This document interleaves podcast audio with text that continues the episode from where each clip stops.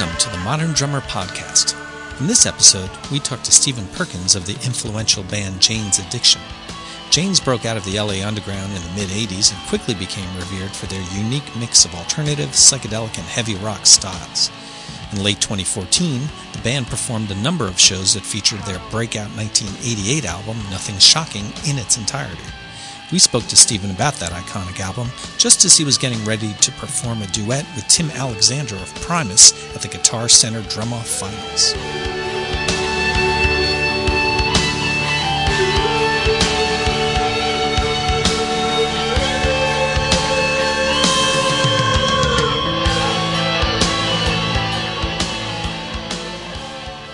About two months before we recorded the record, uh, Warner Brothers had us go record every song that we had with a guy named Mark Lynette. And we did Three Days and Stop and a lot of songs that ended up on Ritual.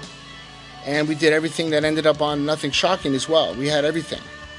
The only thing was lacking was maybe Caught Stealing wasn't written, and uh, Then She Did. A few songs were still kind of waiting to be penned, so to speak. But most of our music was done.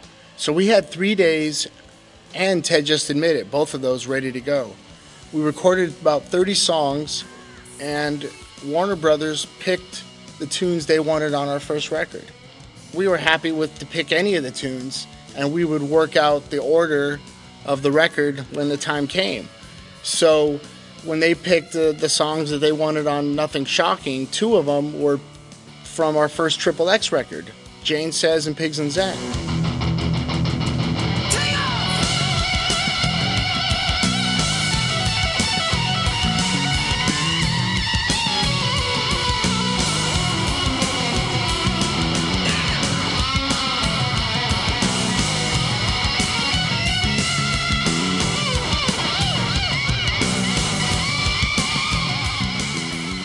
We went through the little course of picking the best producer that would fit our noise. We met some great hotshots, and we had a, a wonderful list, but turned out Dave Jordan was engineer for the Bush of Ghosts record. Brian, uh, Brian Eno and David Byrne recording, and also the last Talking Heads record. So he brought a guy named Ronnie Champagne as his engineer, who also was a guitar player who had tons of guitar gear. So we knew the songs, then we had the team, and there was a recording studio next to the Palace in Hollywood called El Dorado, and they had a great Neve board and a lot of good old gear.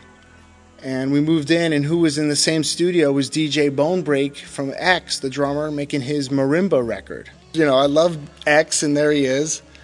And uh, we had the Cats and Fishbone and Chili Peppers hanging out.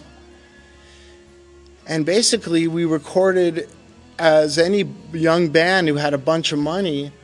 We rented every timpani, church bells, sitars, guitars, acoustic, every mic. We really spent every penny they gave us to make the most creative, you know, we were a punk rock band on stage and we were tight, but we never had a chance to explore with that musical fabric that the studio offers. You know, if you really get a good chance to, especially if the songs call for it, you get a chance to explore it, like Summertime or Ted Just Admit It.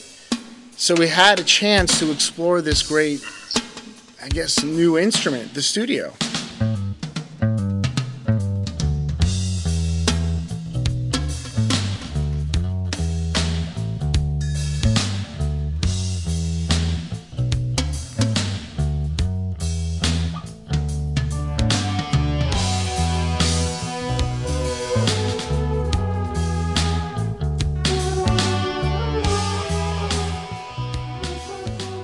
So we would go in and uh, play our songs and get the toughest versions and not overdo it, and then have a lot of fun in the post-recording, you know, exploration. And Perry doing whispers and me doing timpani rolls and maybe getting some bongos or cowbells and doing overdubs and trying to make it a little more tribal, still having that rock element.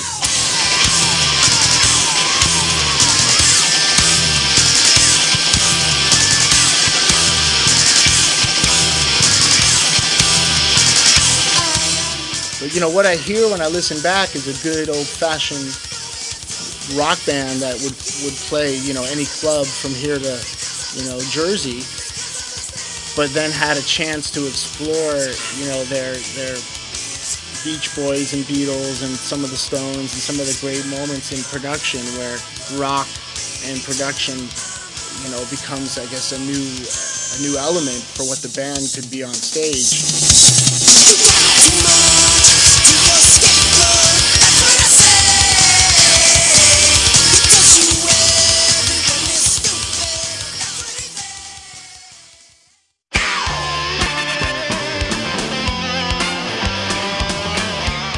It was Van Halen, Sabbath, Zeppelin, but getting in a band and in the studio made me realize Joy Division and Bauhaus and Siouxsie, how important those those choices are, because, you know, you hear Charlie Watts and, and Ringo do it, but it's on the radio so much you don't even notice how great those are. You know, you listen to Charlie Watts, he has so many cool beats. Listening back, it's, it's so creative, and that's where Echo and, and Siouxsie and those bands took that to the next kind of esoteric level where, you know, the music and the melody weren't quite as important as it was back in the day.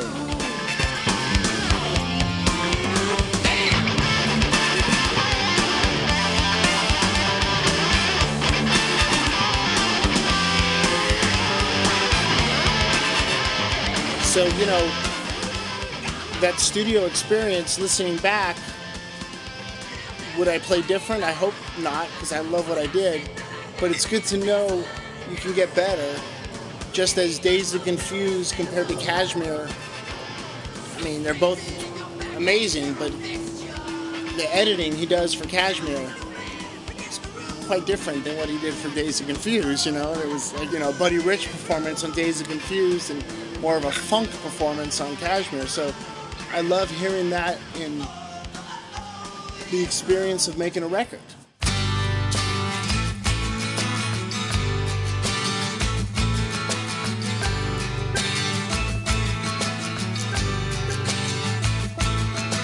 Jane says, I'm done with Sergio.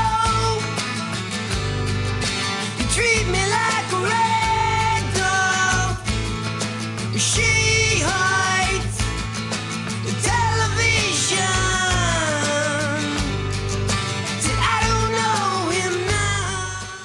first record was for them to prove exactly what was happening in L A. G and R went to Tom Zutat and Geffen, and Jane's Addiction was the other side of the coin in L A. We were going to change things, and there was the sense that we can coexist because the strip was over with, you know, Rat and Poison, and, and G and R was kind of the end of the strip, and the Motley. But their scene would end at midnight, one a.m. Our scene with the Chili Peppers and Fishbone and Minutemen and Firehose would start at one a.m. So their scene was actually welcome in our scene. They were there drinking, not playing. We were the band for their party, and that was there was a good little community where Fishbone and G and R and the Chili's and Jane's, they were all there together. It was competitive. Fishbone and Chili's had more of a sense of humor with the funk. G and R was bringing that Aerosmith, you know, blues rock. Jane's Addiction was a hybrid of something brand new. Gonna start tomorrow. I'm gonna kick tomorrow. I'm gonna kick tomorrow.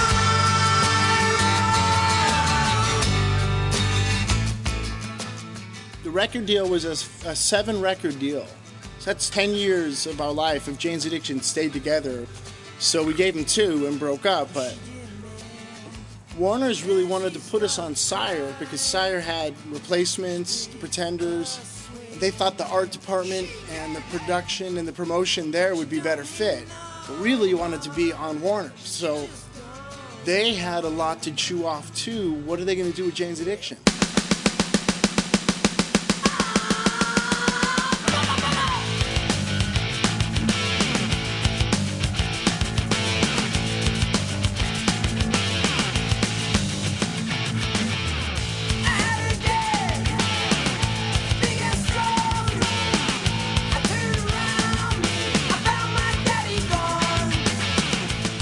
gotta hand it to Perry and Eric, because me and Navarro were just eighteen when we joined.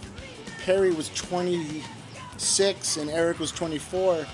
It's kind of hard to play with teenagers at that age, you know? And we were like Iron Maiden, Van Halen, you know, speed is important, chops, and that's it. You know, and they, they were like, okay, you can do that, but can you stop doing that? What happens when you, you know?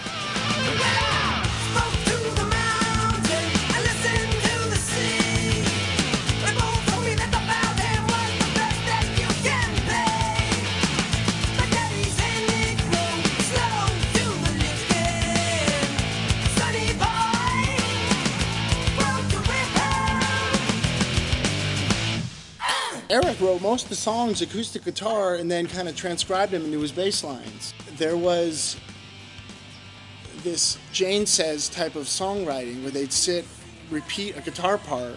Perry would do a little poem. Mountain Song, Had a Dad, Jane Says, Summertime, Pigs. Da-dun, da-dun. Let me tell you about the pigs, you know, and he'd tell you a story. And then when me and Dave showed up, we're like, solo, drum fill. And we became more of kind of the arranger, you know, inspired by Peace of Mind by Iron Maiden, you know what I'm saying? We were like, gotta be parts. They had this great story and we had this great urge to make noise.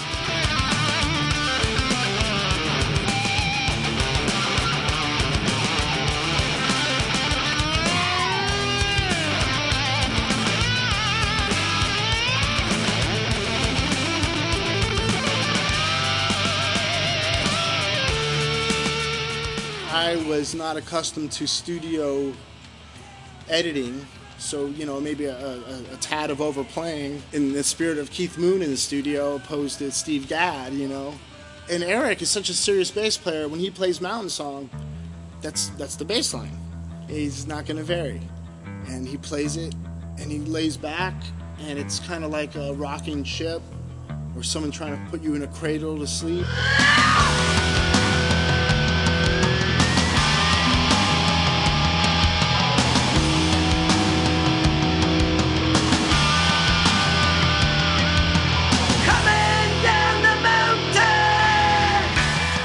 Helped me find my drum sound by giving me such a great swing, because I'm a swing drummer. They like me to straighten out sometimes, but of course Buddy and then Bill Ward and Bonham and Mitch Mitchell, it's all swing, but he was really like a bigger, slower kind of a sway.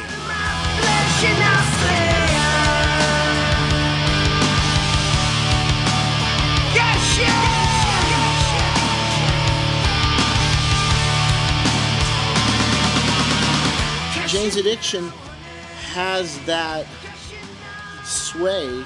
I can play with Navarro and do Aerosmith, it sounds great, but when we do a Jane song, it sounds like Jane's Addiction. It's just, it sways differently. There is some very fine line of, of even the funk, rigid, linear stuff that we did, Idiot's Rule, or some of the stuff that kind of is boxy, still has that groovy West Coast, on the beach, everything's okay type of thing, you know. It's not, it's not go home and, you know, kick the tree over on the way home and, and you know, vandalize. It's go home and, and make love to your girl.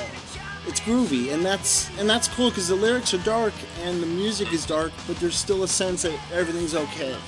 You know, we're here together somehow. She was holding it back, it hurt so bad, jumping out of my flesh and I